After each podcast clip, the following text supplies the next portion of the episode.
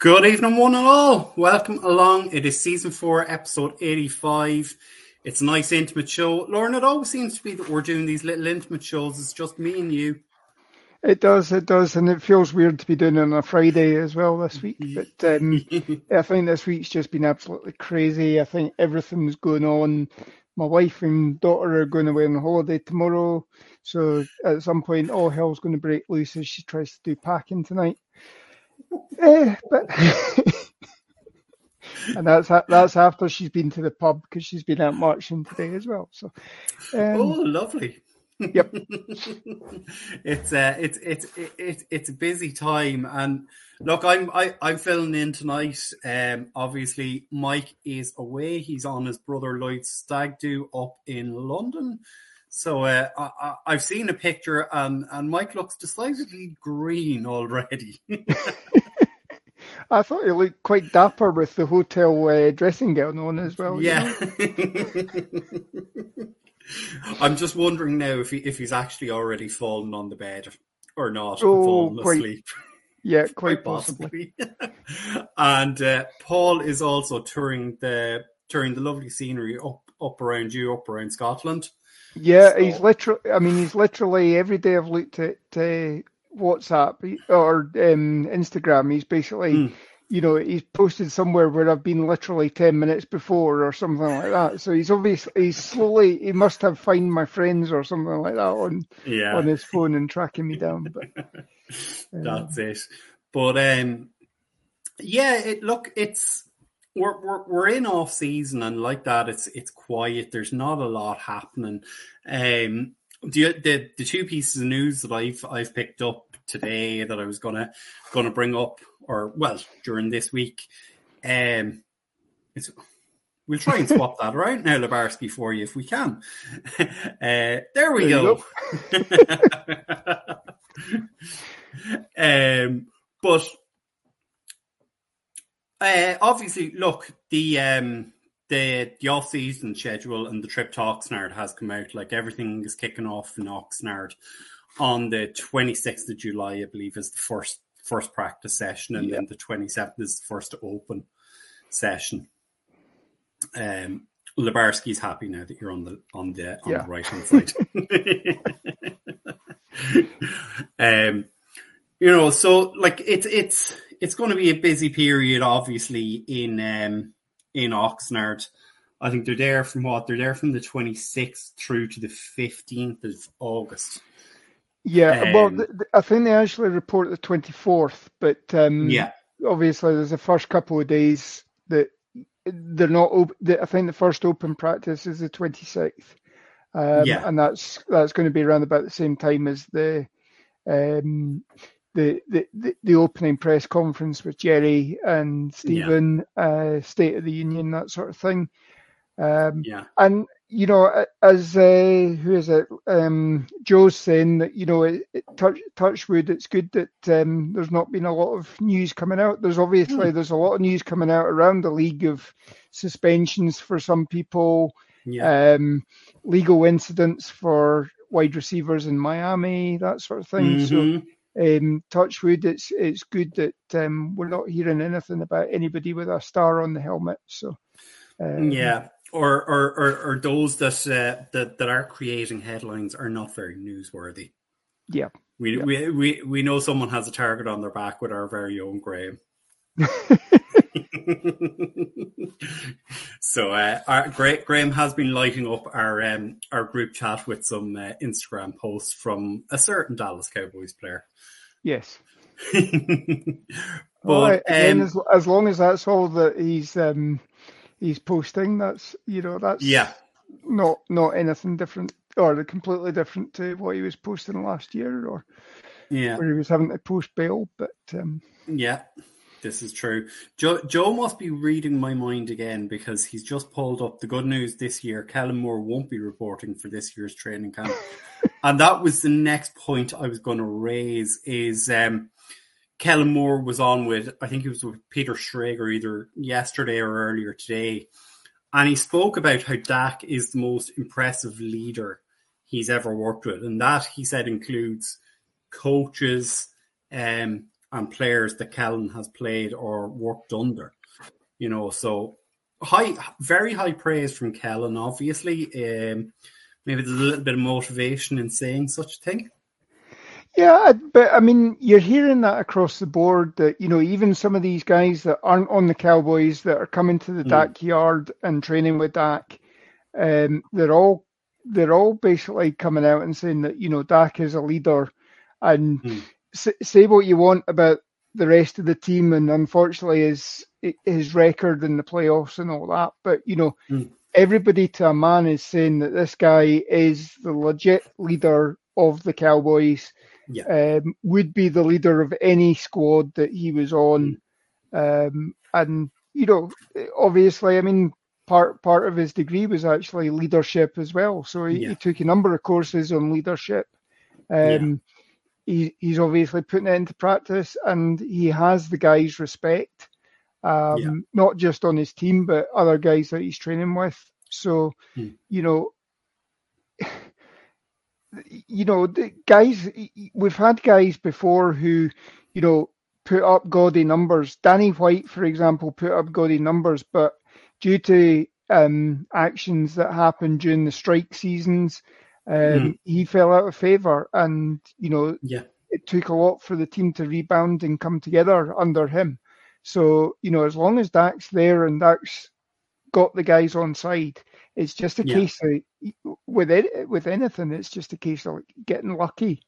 Um, yeah. You, you, you need to have you need to have the ability. You need to have the camaraderie and the the the one upmanship, but you mm. know you still need to have a bit of luck as well. And we just haven't been lucky to yeah. to that extent. Yeah, and I mean you you you've kind of touched on it there, say in terms of the playoffs. Like I think every playoff loss the Cowboys have had has been by less than a field goal, if I'm right in saying that. Yeah, uh, it's certainly been very. They've all been less mm. than seven points. I mean, it's less. It's go, definitely less than seven. Yeah. You know, and uh, I think the the the one that really sticks in my mind is the year that obviously I think it's Dak's rookie year, and obviously Green Bay went up 21 points, and yeah. Dak brought them back. And again, it was literally we gave them too much time at the end, and Aaron Rodgers, being Aaron Rodgers, he went down the field, and you know, a little bit of help with uh, non-holding calls on our on our defensive line, and um, yeah. you know, sli- sliding um, cat sliding catches that didn't get reviewed or whatever. Yeah, and um, tackles tackles from goats being called back. Yep. yeah, you had to get that one in. Yep. I did. I did. but listen, look, we're we're going to talk defensive tackles tonight.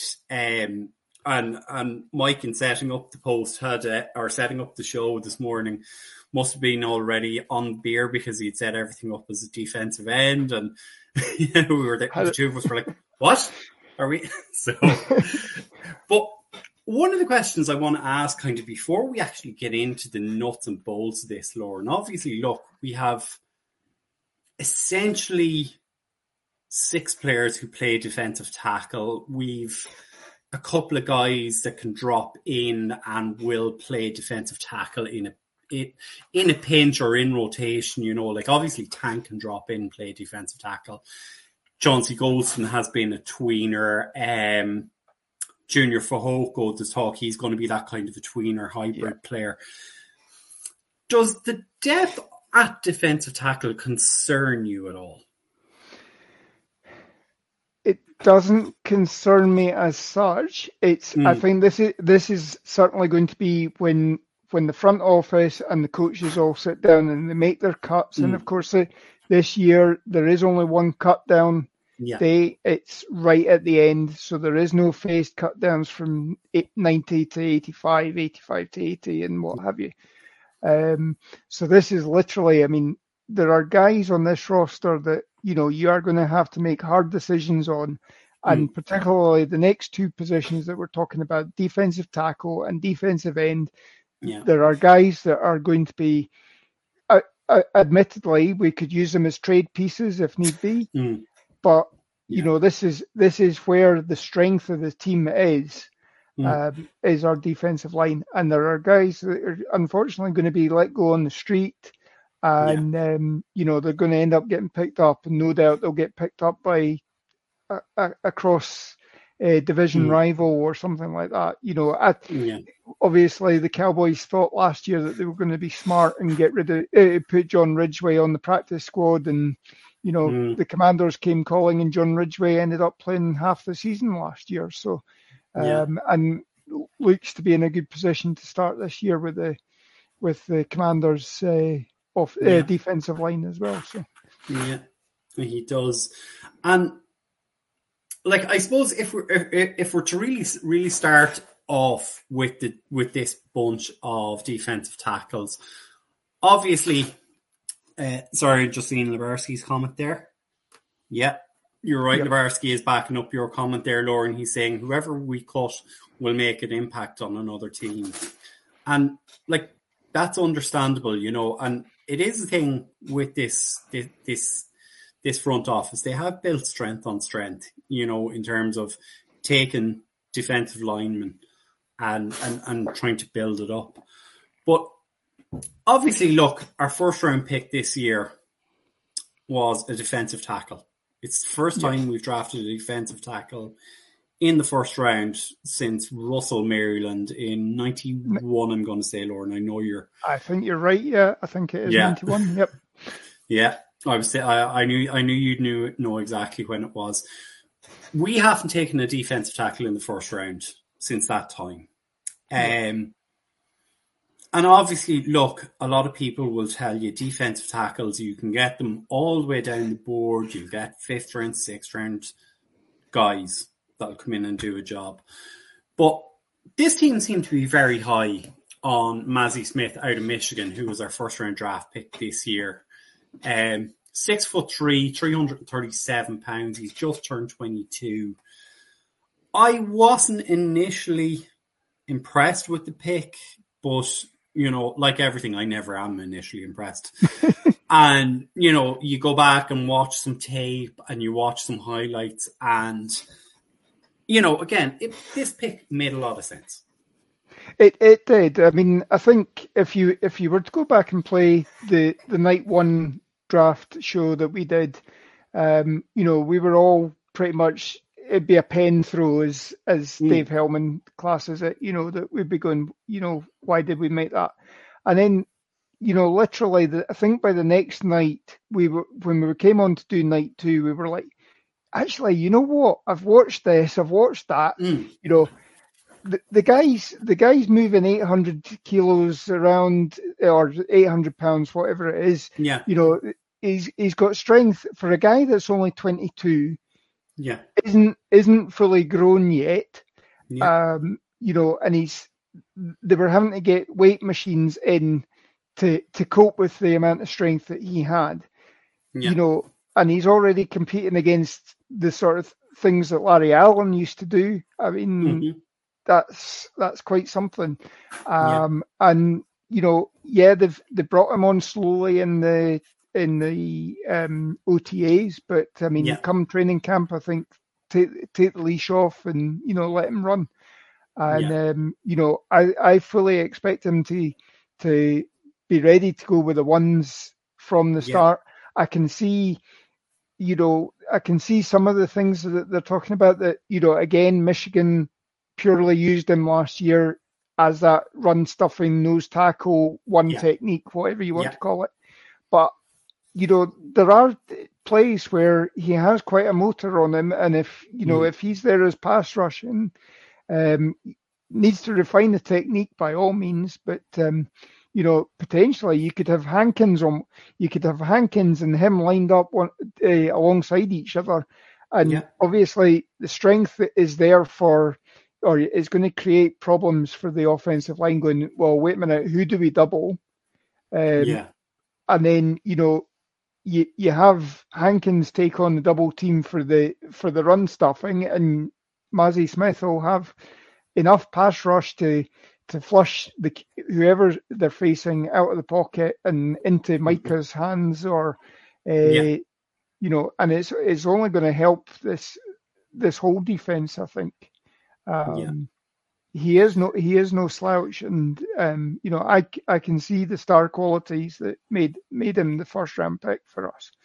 Yeah, like I like obviously look. There's no point really talking about statistics for defensive tackles because it's it's it's you have to actually watch the tape and watch what the player is doing. And as you say, are they attracting that double block? Are they getting into the backfield, putting pressure on? Because defensive tackles generally don't tend to make a lot of tackles. Like I'm looking at his numbers here, he had 46 last year. Um, you know, 20, 22 solo, 24 assists, he had one sack. So you're looking at that and going, that's not great. But it's where, as as you say, it's their ability to push the pocket back, push the offensive line into the quarterback, and if they can, disrupt, get into that backfield. Yeah, I mean, I mean, again, it all goes to, down to what the defensive scheme is as well, mm. and you know, you go back to sort of the late nineties. Leon Lett was constantly in the backfield, but that was the style of defense was beat your beat yeah. your man and get to the backfield. But that had its own problems where it was creating lanes for runner, running backs. Mm. So for every tackle for loss that you had, you probably gave up two, three, uh, 10 yard runs by yeah. against them. And I think those years where, you know, we did have bad years r- running the ball uh, mm. as a run defense. Yeah. Um, and, you know, obviously we've seen the last couple of years as well. I mean, I think everybody for the last four or five years at least, t- t- tail end of Rod Marinelli, um, Mike Nolan, and obviously with Dan Quinn, we've all been asking for these big guys to clog up and just take on the double team and let the hmm. linebackers mm. flow to the ball. And, yeah. you know, that will help guys like Leighton Vander Esch, um, yeah. you know, Damone Clark and all that, where they're not mm. having to take on these guys and put themselves in danger. Um, yeah. So, you, you know, this, is, this is where the help is. Yeah. And Lebarski is making a really good comment here. And like folks, if you're watching in, you're tuned in, send in your comments. We will try and pull up all the comments and try and bring them in.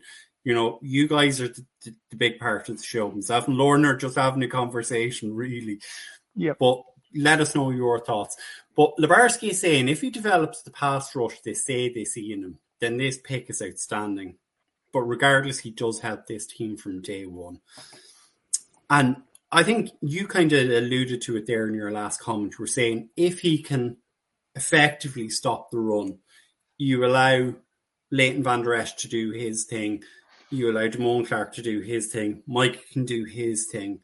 And last season, when Jonathan Hankins went down injured, when Leighton Vander Esch went down injured, your two best run stuffing defensive players, this team was in trouble. And yep that seems to have been addressed now with this pick in terms of bringing Mazi Smith in.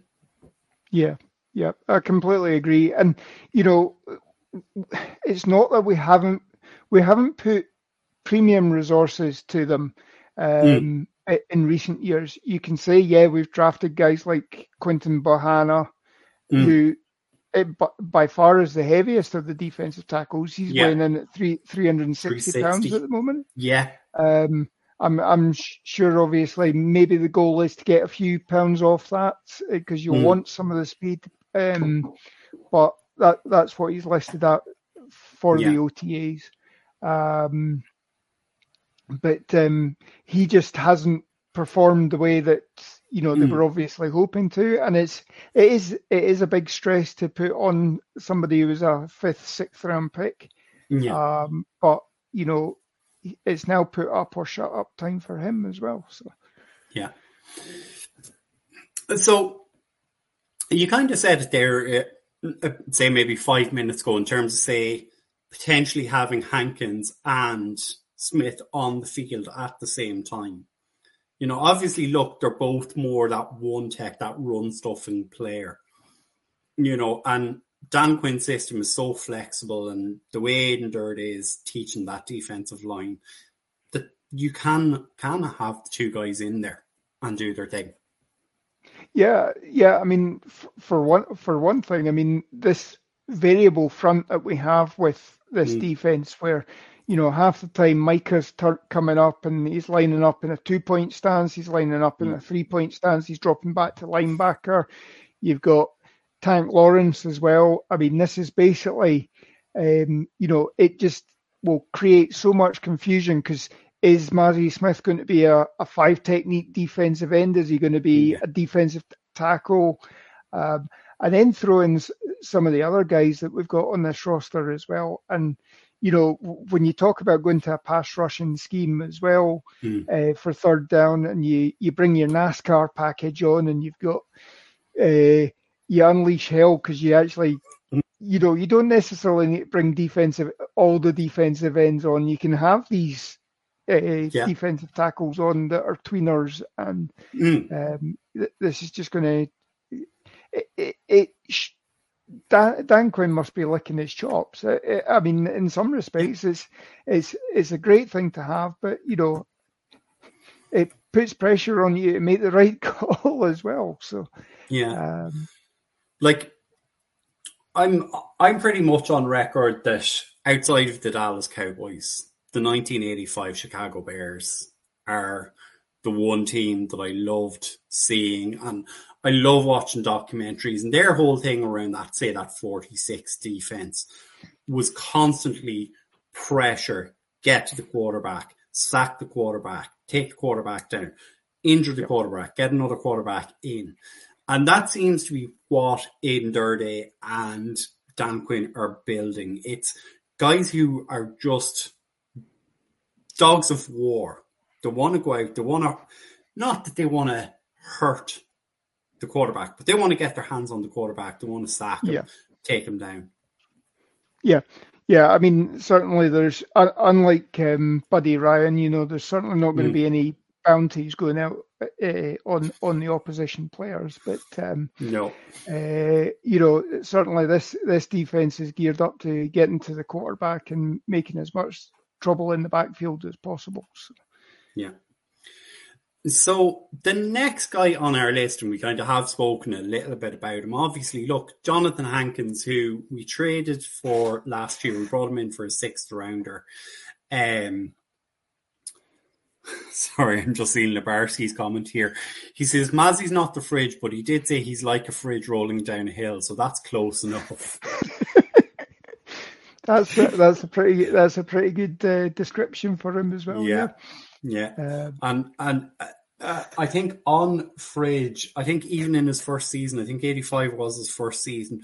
Buddy Ryan didn't like using him, and no. uh, Mike, oh God, what's his name? Ditka, Ditka, Ditka. Yeah, sorry, Mike Ditka started using him on offense just to get him touches, get him in the game. So, you know, happy days. But Jonathan Hankins, obviously, we acquired him from the Raiders for a sixth round pick last year. He came in, he had an instant impact in terms of he he solved that run stuffing issue for us. Himself and Leighton Vander Esch worked very well in tandem together, and teams weren't hitting us for 150 yards or anything like that. I think in most of their games they kept teams under 100 yards rushing. I, th- I think it was something like that. Certainly, I mean. You know, by the time we actually traded for him, I think we'd given up a big day to Chicago Bears. I think they'd their yeah. ground game had basically run up about 200 yards on us. Yeah, and the Lions, the week, I think the Lions the week before as well, albeit the Lion, you know, we stopped them in goal line situations, mm. but um, the Lions had run up uh, uh, over 150 yards on us. Hankins came in, made an immediate impact for two, three weeks, then went down injured for the, till at least the playoffs. Yeah. Um, and then uh, you know he was a big part of shutting down the shutting down the game for um, the the Buccaneers as well, so that you know yeah. you put the game into Tom Brady's hands, and you know we finally got the W against Tom Brady. So, um, yeah. and then Tom Brady went up and quit. You know. Yeah. To, t- took up uh, owner, part ownership in uh, in, in the, various in Raiders activities. Yeah. yeah, Raiders, and I think he's taken on a couple of other teams as well. So uh, yeah, and I think he, I think he's involved in crypto as well and stuff like that. Yeah. He's, he's he's not short of interests anyway. He was never going to be short of things to do once football ended for him. But uh, no, no, you know, definitely Hank, Hankins can have a claim to say, "I I, I made Tom Brady retire." definitely. Yeah. Uh, Labarsky, Labarsky is just uh, after putting in another couple of comments. He said, "Brian said it here. Play Mazi on offense. No problem.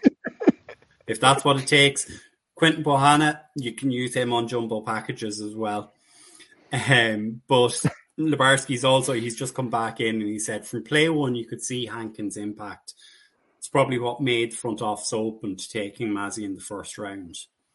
And I think, I think, I think that does have a good, um, kind of point in terms of where they, where, where they went because obviously, look, we all had our opinions about who the first round pick was going to be. We were all leaning towards, say, an O'Cyrus Torrence or a left guard or something, or someone like that. And when the discussion was being had in the war room, and anyone who's seen the clips, they will have seen that Will McClay was saying, We have not had a defensive tackle this high on our board more or less than the time Will had been there. Yeah. And, you know, Hankins did seem to have an impact on that. Yeah, I mean, I think, you know, again, things might have changed, been different if um, CeeDee Lamb hadn't dropped to us a few years ago. We, yeah. we might have put money on it. Who was it? Was it K'Lavon Chaisson that was yeah, K'Lavon Chaisson was, was the, next we, pick or whatever. you know, yeah. I think we were all thinking that was going to be who it was. Mm. Um, but you know, outside of that, I mean, we've never gone into this draft saying no, we're going to take a defensive tackle with the first round. It's the same mm. that you know you don't say oh we're going to draft a safety this year or whatever. You, you that was just never in the Dallas playbook um, yeah. for the draft. You know. Um, yeah.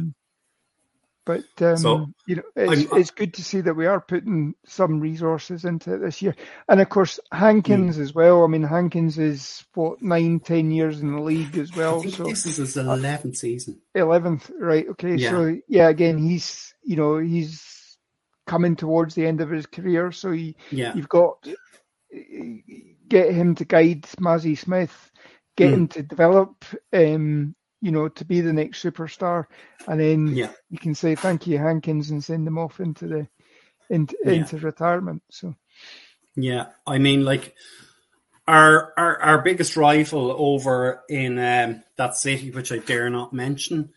Like, I mean, in the last two years, they've taken defensive tackles. Like, obviously, they've taken Jordan Davis uh, yeah. this year. Um, they Jalen took someone Carter. last year. Jalen Carter. Jordan, da- yeah. Jordan Davis last year, Jalen yeah. Carter this year. So yeah, um, that's it. You know, so but they've kept Fletcher Cox, they've kept Brandon Graham around.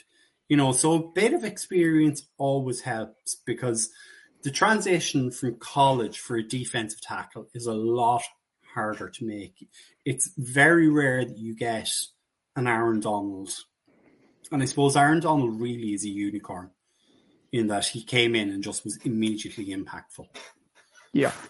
Yeah, completely agree. I mean, obviously, um, Calijah Kancey this year, a lot of people were comparing his combine stats, but you know, to to think that mm. Calijah Kancey has a chance of coming in being, you know, the next Aaron Donald, I think is is way off.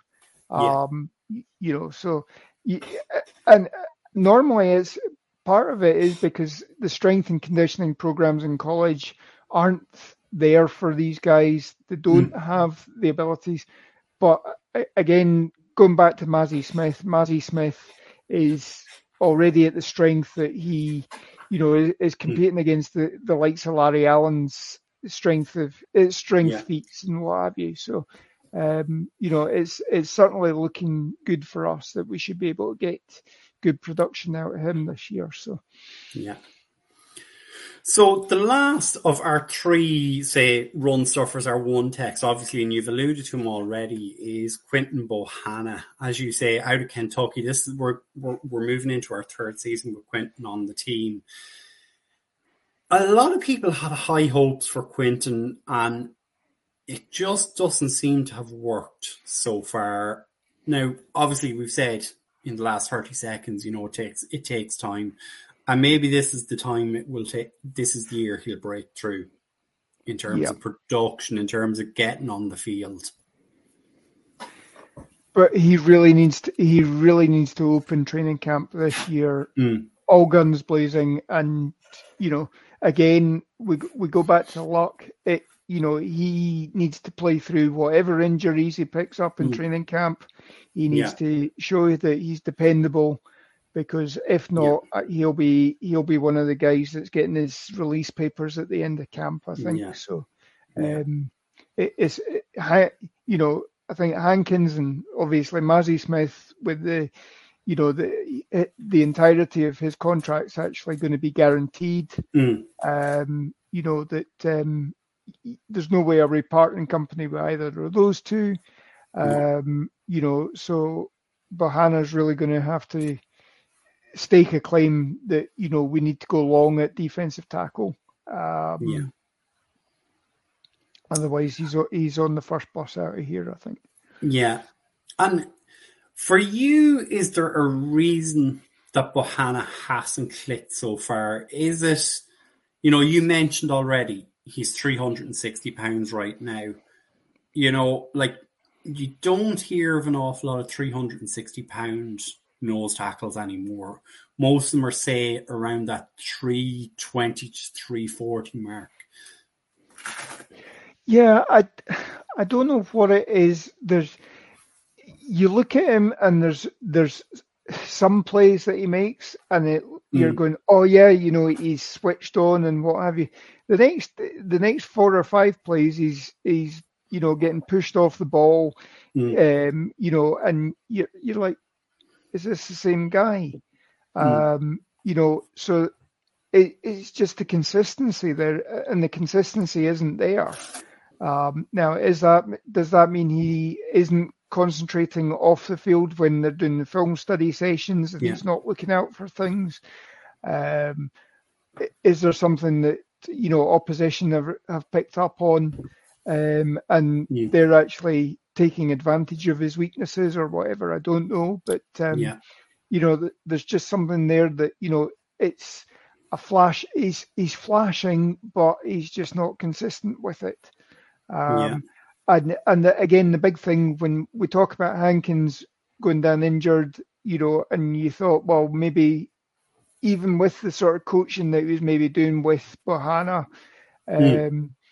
it just wasn't it wasn't materializing in the same way. So yeah. again, the, the, the rushing numbers went up, um, mm. and you know, it it was a big concern, and that's why we've put the we've put the money into it and the, the draft yeah. capital into it. So, um, like I think I think a lot of what I saw with Bohanna last year was he seemed to have a high pad level, and and it was allowing the center and guard to get in and under and forklift him out of the way.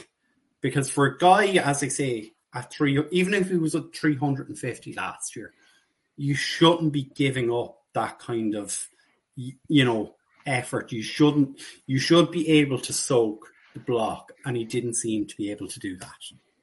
Yeah, and, and I mean this is this almost takes you back. If if only Paul was on tonight, we could mention a, a name from a couple of years ago as well that was constantly, constantly having a high pad level and getting shoved off the ball as well. Yeah, so, um, it, it's almost like he's he's following in those same footsteps and um, yeah, you know, saying, well, my bulk should be enough to to to stop anybody, no matter how mm. high I, high I am or what or whatever my position is. So, yeah. Um, you know, and it, it's little things like that. If he can just keep himself low, and yeah. you know, get you know, make make it.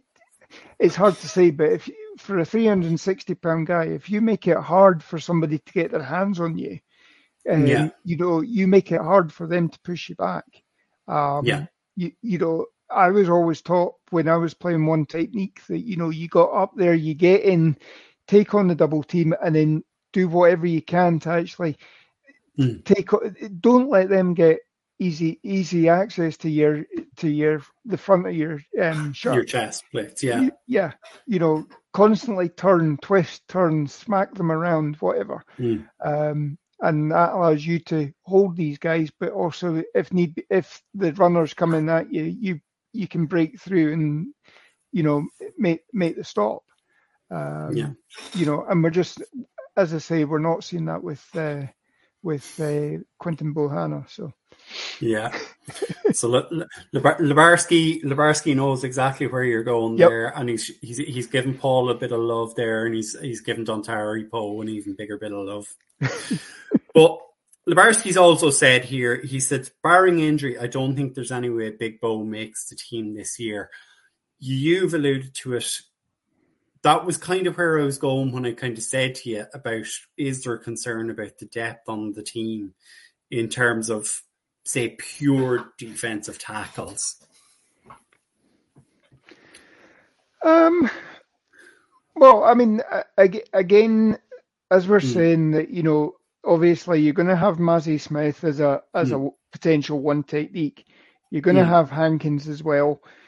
Th- There's a guy that um, probably you know, even though he's making the transition from offensive line to Hmm. defensive line, he, again, he's another guy in that sort of mold who, you know, as far as I'm concerned, you've probably, you know, Dan Quinn's probably seen as much of him in, in practice that Yeah. has made, you know, th- there's obviously something Dan Quinn has seen when uh, Isaac Alarcon has been playing scout team. There's Yeah. obviously something he has seen that has him licking his chops and went to Mike McCarthy and said, look, switch him to switch him to defensive line.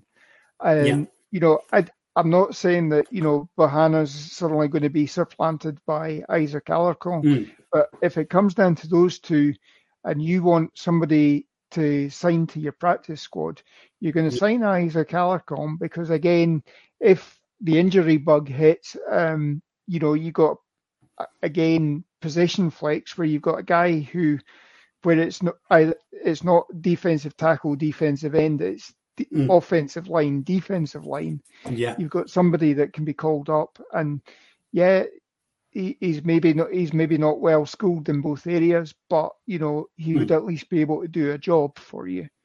Yeah. Um, so I, again, this is why I think Bohanna's probably on the outside looking in. Yeah. Um, and you know, fingers crossed, nothing happens to Hankins and nothing happens to Mazi Smith. Um, Yeah. That you see them out a long time, and yeah, it happens, but you know, it happens to every team as well. So you know, at, at some point during the season, everybody is going to go looking for something else. Um, So you know, again, again, this is. I think Bohanna is probably going to be on the trading block at the end of the season, maybe eh, or at end of training camp. See what Yeah. we can get for see what we can get for him. If there's an area that we're really concerned about, you you go you go and shop for it as well, so that you're not risking.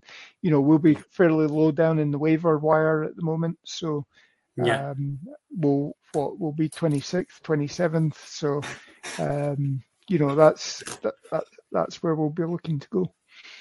Yeah. You've you, like obviously look the three guys we've talked about are your say your classic run stuffers, your your one tech. Moving over to the three tech side of the ball and we'll we'll talk about Isaac Alarcon. You've mentioned the name already. Obviously he's making the transition across from defensive or from offensive line over to defensive line. Um Dan Quinn's obviously seen something. We still have, I, I think, have have we still got a year of eligibility with No. Isaac? No, Or- he he got an extra year last year purely on Yeah. the fact that the first year was COVID a COVID year. So Yeah, this year he, if he's on the 53, he counts towards our 53. yeah, If he's if he's on the practice squad, he counts as one Mm. of the 16 players on the practice squad, and his money, whatever money he gets as well, counts towards Counts. the salary cap. yeah, Um, and he's, you know, it's it's not he's not a protected player on the practice squad. He- So another team can come calling at any point Yeah. in time. So, um, so you really you really have to have a if you are keeping them on, you really have to have a plan, and you have to have that flexibility yeah. again, where he can play scout offensive line, scout defensive line, um, yeah. and be and be able to. He, he needs, but he also needs to prove that he can do a job to yeah. to stay around and actually supplant somebody like Quinton Bohanna, so that you know make him expendable. Yeah, I mean, like obviously, look, there's very little tape or anything to suggest Isaac is going to be a starter or is going to make the 53. But I suppose if there's one thing that's shone through from two years ago, he's not afraid of hard work. He's not afraid to put in the yards. He will yeah. give you his all. He will give you every effort he can, and he will yeah, bust he, his ass. And you know, I think that will count for a lot with this this coaching team. Yeah, he's going to do everything he can to get the cake. So, yeah. I'm just seeing a comment here from Joe. I'm going to pull it up. He says, "I believe Sam Williams will be a Pro Bowl player this year." Um, I can see where Joe is coming from with that comment. Would you? Would I you tend to agree? I can as well. I mean, obviously, we'll talk about him next week when we're yeah. we're talking defensive end. But um, I think again, you, you know, we alluded to earlier that you know if you get the a good pass rush from our interior defensive tackles as well, you're going to flush them mm-hmm. out to the outside. And I mean, I, I think as well, you know, there was questions about the maturity of Sam Williams last year. Um, this whole uh, car crash situation where mm initially you thought it was just a, a minor prying, and then he goes and gets um arrest, or you know there was an arrest warrant out for dangerous mm. driving, doing 98 and a 30, I think it was, or something like that. Um, and you thought, oh my God, what what have we got here? Um, yeah. You know, but um, there there was a recent feature on the Blitz, the the Cowboys off season yeah. program, and they were talking about how you know he's um, changed things around this year. Um, if you watched the Cowboys Experience program that Mike and Paul did a couple of weeks ago as well, where yeah. Sam Williams was on, you see that he's he's matured this year. Um, yeah. You know, he he understands the game both on and off the field. Um, yeah. And again, another year of coaching with Dan Quinn, I think, you know, he, he's going to be up there. And it's, you know, he he looks like Micah Parsons.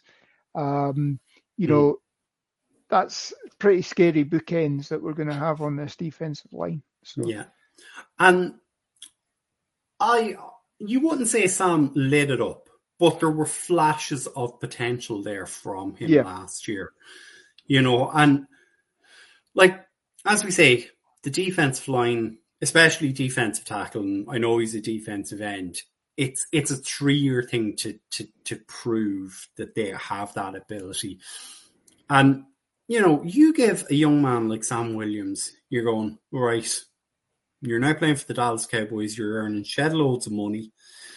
Uh, uh, uh, you're earning shed loads of money. You know, sometimes it does go to your head a little bit, and it does take Dan Quinn, Aden Durde, Mike McCarthy pulling you in, sitting you down, and saying, "This is your job. This is what you're doing for a living you can't pee about with this. You know, yep. if you want to, if you want to pee about, we'll have no problem cutting you and getting rid of you. Yeah. And he seems to have taken that on board. He seems to be a lot more, as you say, professional and, you know, talking the right way about things. I think, as Lebarski says as well, I mean, that, you know, the speed that he was doing to to be over that much and to have walked away with relatively yeah. nothing as well. I mean, that should be a wake up call for anybody. Yeah. That, um, you know, so he's he's obviously he's gone away. He's taken this off season, and mm-hmm. I think he's re- he's ready to perform this year. So yeah. Um, and, and I mean, as, as we say, the work that's going to get done by this defense, this defensive tackle group as well, mm. should just basically bring everything to the outside for the defensive ends as well. So um, the, yeah. there'll be plenty of opportunities for Sam Williams this year as well, provided he's on the field. Um, you know, the opportunities yeah. will be there to to shine. And I could I could quite easily see a ten sack season from him. Um, mm. You know, multiple sacks from Dorance Armstrong, what have you as yeah. well. This this defensive has only got stronger in in both the turnovers side of things, yeah. but also the sacks. The sack totals have been going up the last couple of years as well. So yeah. And for, for anyone who is coming out to Dallas with us for the Thanksgiving game, there is a very strong possibility that Sam Williams will be will be in attendance um, on the day before the game. I'm not I'm not guaranteeing that, but yep. we know Barry has a very good relationship with Sam. So does it, and Sam did shout us out a couple of times for uh, for visiting. So we'd hope we'd hope to to see him whilst we're out there. Um, Labarski is just saying here. He think I think he's got a good head on his shoulders. These guys are still kids, and hopefully it was wake up and he dedicates in the right way. And I think he has, and yep. so say all of us for for that on Sam Williams. Um, at three technique, I think it's very easy to say our best player at three technique and probably our best player at the last possibly in the last 10 years the three technique has been Osa Odighizuwa, who's going into his third season. Um, you know, he, he, he has been consistent. He has grown year on year. Obviously, he came in in the class with Mike in 2021. His numbers have gone, as you say, up and to the right. Um, and hopefully again in 2023, we'll see that improving. Yeah, and I, I, think you know he has the benefit as well. He's a, he's a younger brother. His his brother was obviously with uh, the New York Football Giants as well, and flamed yeah. out after three years. So he came into this league knowing that there is no gimmies. No matter where you get drafted, you've got to actually work yeah. for absolutely everything. And I think you've seen that from from day one again, and that's why he has been this star um, mm. in in in ascendance uh, for us. Um, and it, I, again, all being well, you know, and he has a healthy year. I think you know the sky's the limit for him as well.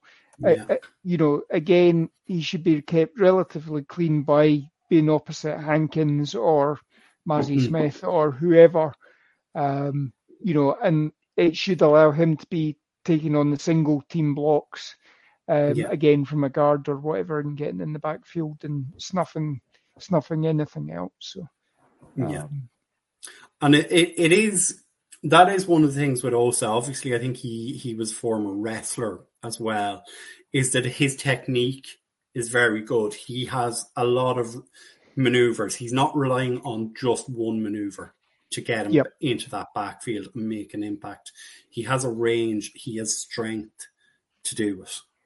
Yeah, and I, I, again, we were talking about um, Bohanna being high pad level and everything. Yeah. If you, if you're a wrestler, and I don't mean the, the Hulk Hogan type wrestling, I mean yeah. the the, the, the high school wrestling that you're yeah. seeing.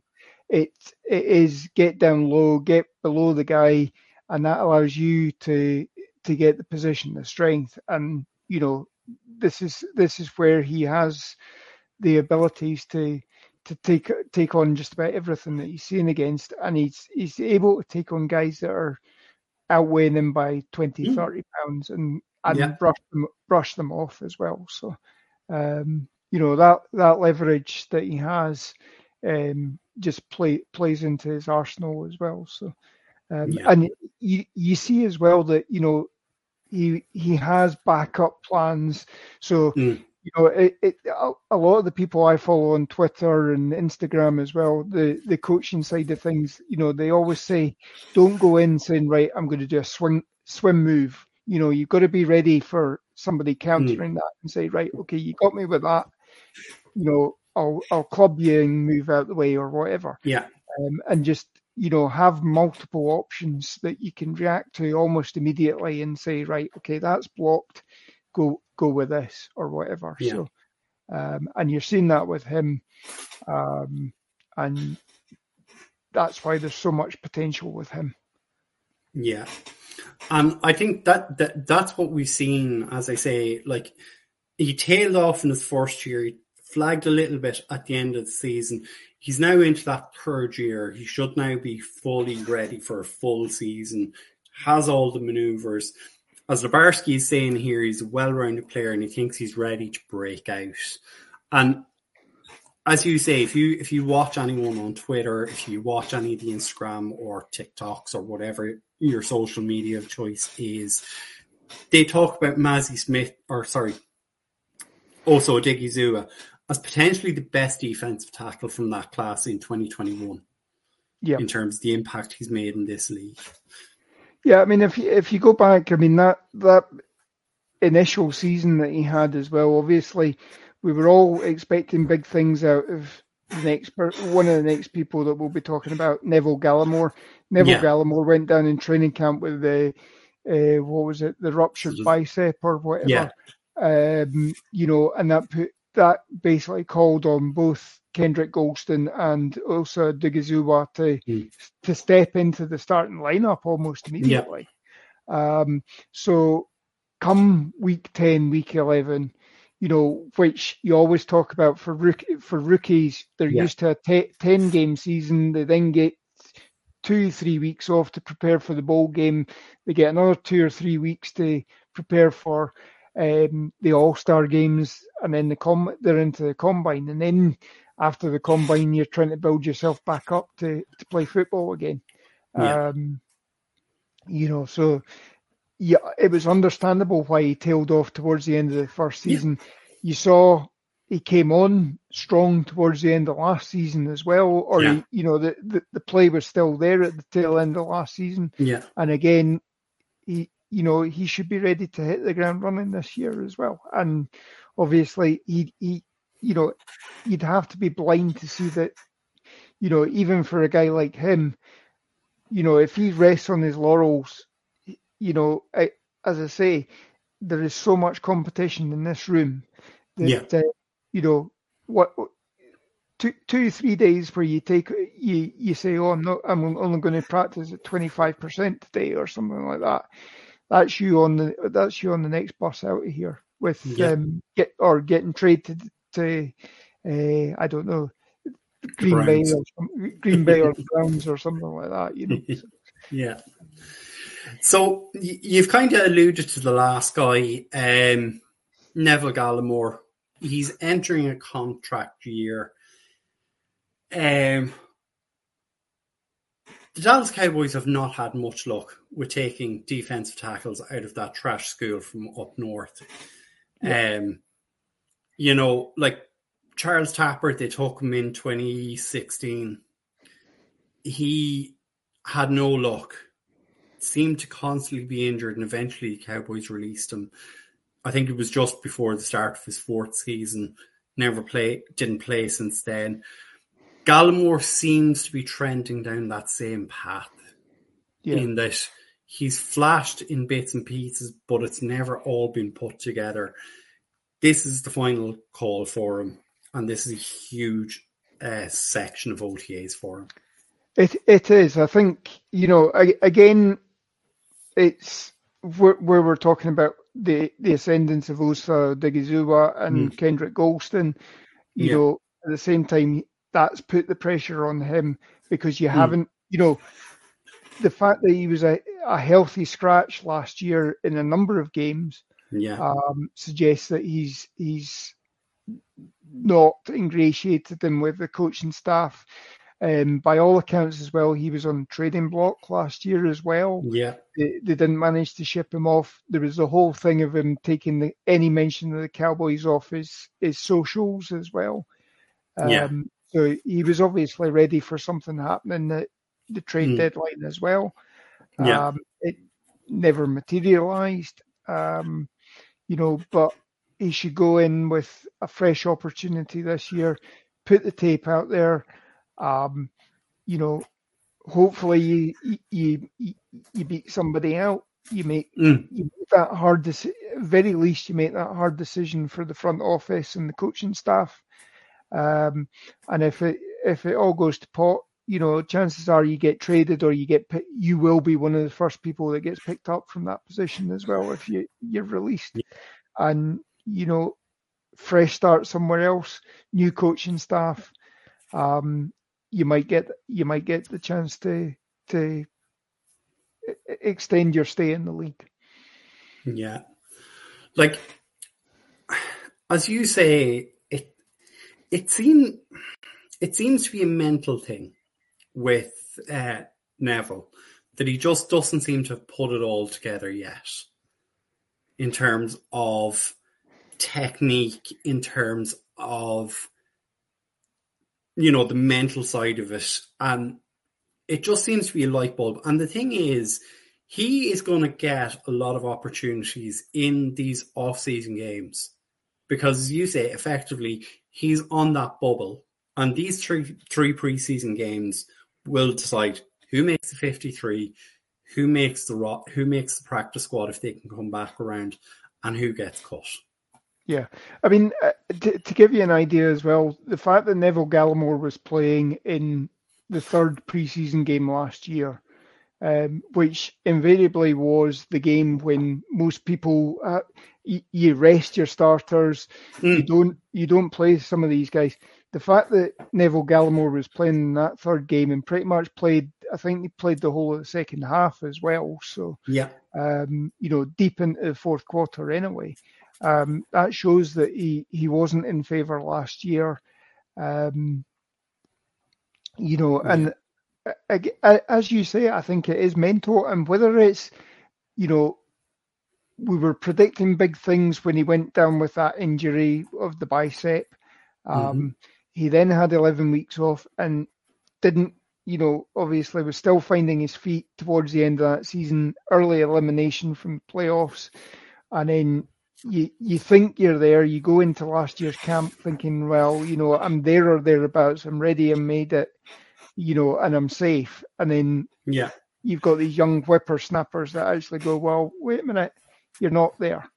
Um, yeah you know, and he just wasn't. Again, he just wasn't getting on the field.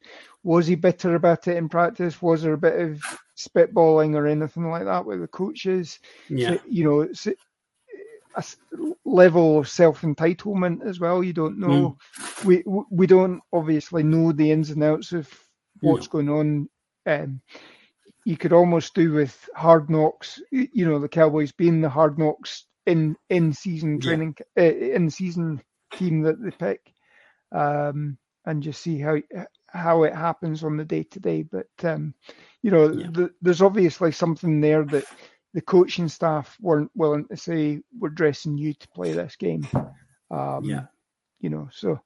Um, and I'm just going to pull up Levarski's last point here because again, it does have a certain amount of validity. He's saying, I think the flex of Junior Fehoko is actually as big as competition. And considering the options we will have at defensive end, um, who we've brought in, I would tend to lean towards this that Bohanna is on the bubble.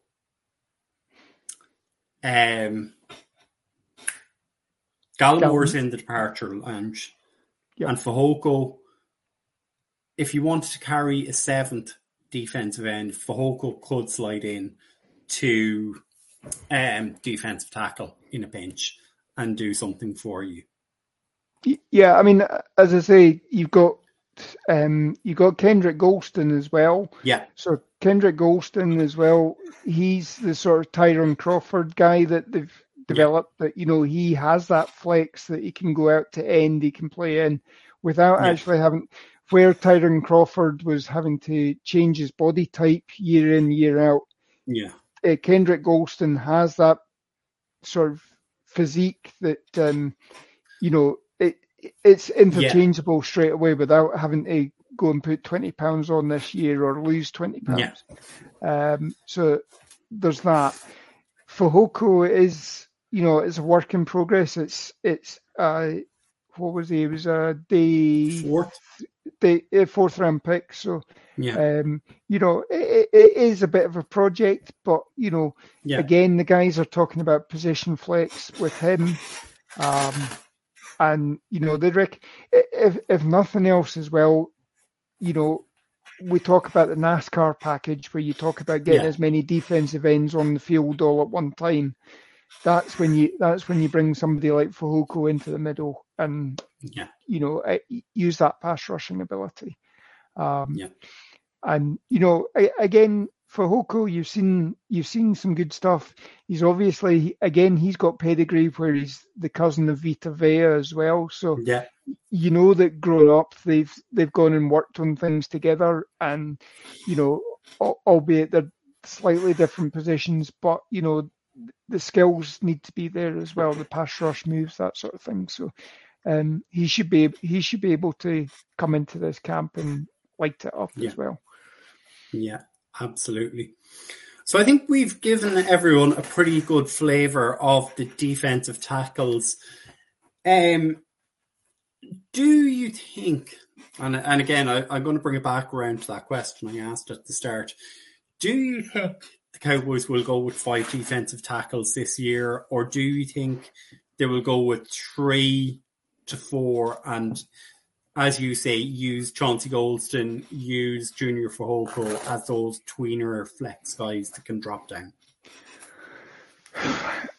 I th- no, I think across the defensive line, and again, it, you know, take Micah mm-hmm. Parsons, take Micah Parsons out of this. You could, you could classify Micah Parsons as a linebacker as well. So yeah.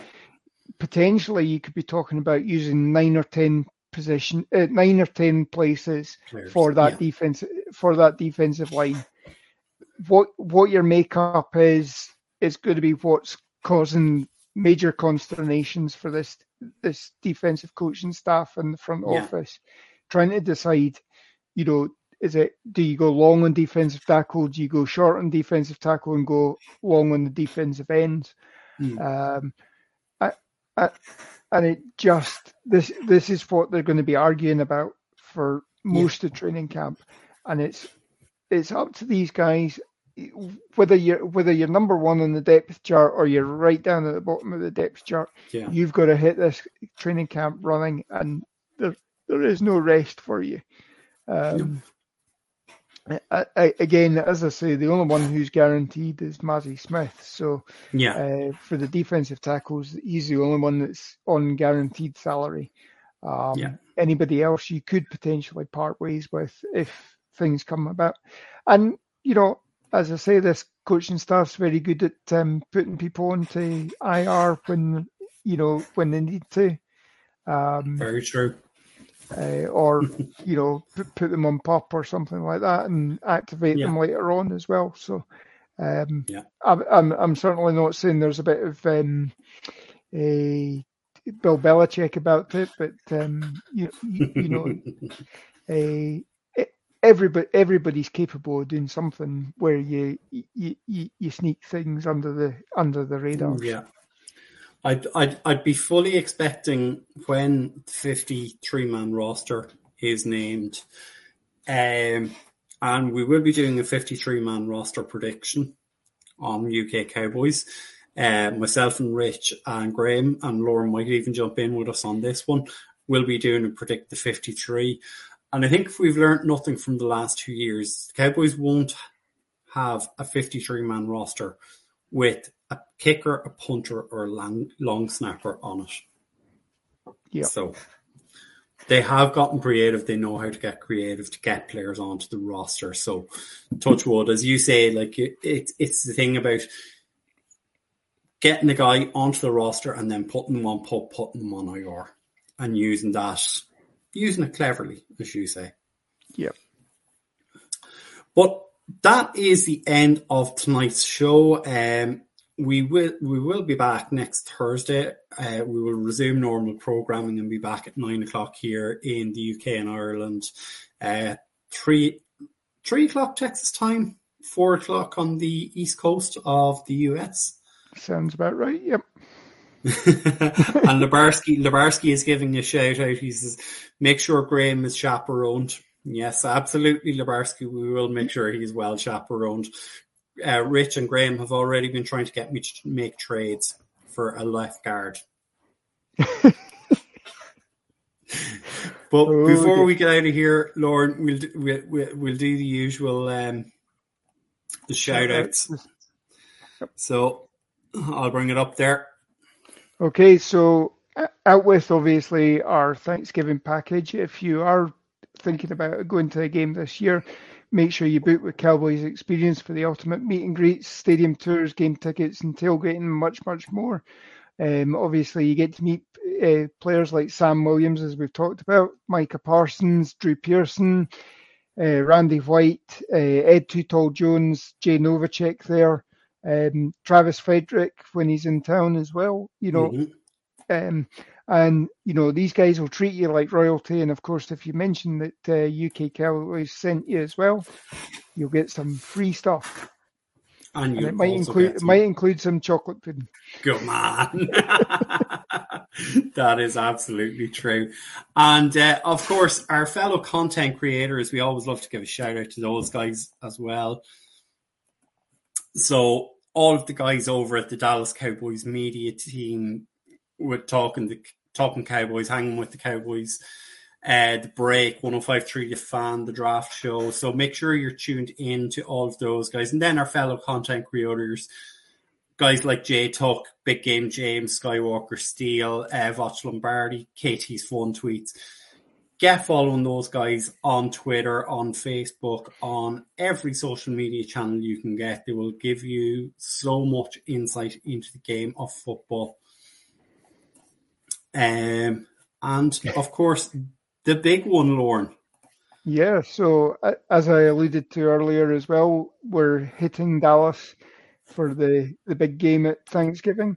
Um, you know, yeah, we've got people coming from all over the place now. So we've got people coming down from Canada. We've got people coming from Germany. Obviously, Mike and Mike and Paul were on with the guys from uh, Big D Germany as well. So, um, you know, get get on our face group, uh, Facebook group. Um, the details are there. Contact Barry at uh, Cowboys Experience and get yourself uh, the deposit paid and decide decide which package you're going on. Um, yeah. And you know you'll get to meet us as well, and um, you know we've got the meet and greets as well. So yeah, absolutely.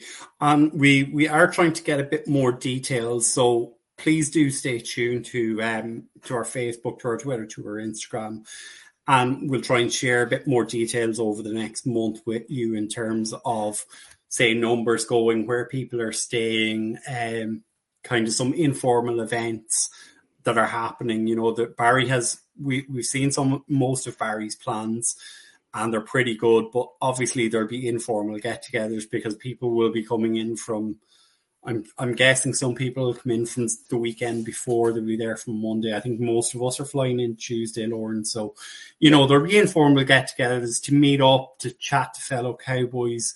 So, you know, the best way to do that is to be in the Facebook group, finding out what's going on, and we will keep you as informed as we can. Yep. Absolutely. So again, as I say, next week usual programming will resume. Mike will be back in the chair. Lorne, I'm sure you'll be on next next Thursday evening I, with Liz being away. Yeah, I will be, and then uh, I'm going to be off the next couple of weeks after that with jury duty and my own week of holiday as well. So, yeah. Um, so make sure you tuned in, folks, and uh, I will pass it off to Lorne as I say good night. Yeah, so have a great week, guys. I'll catch you next week and go Cowboys.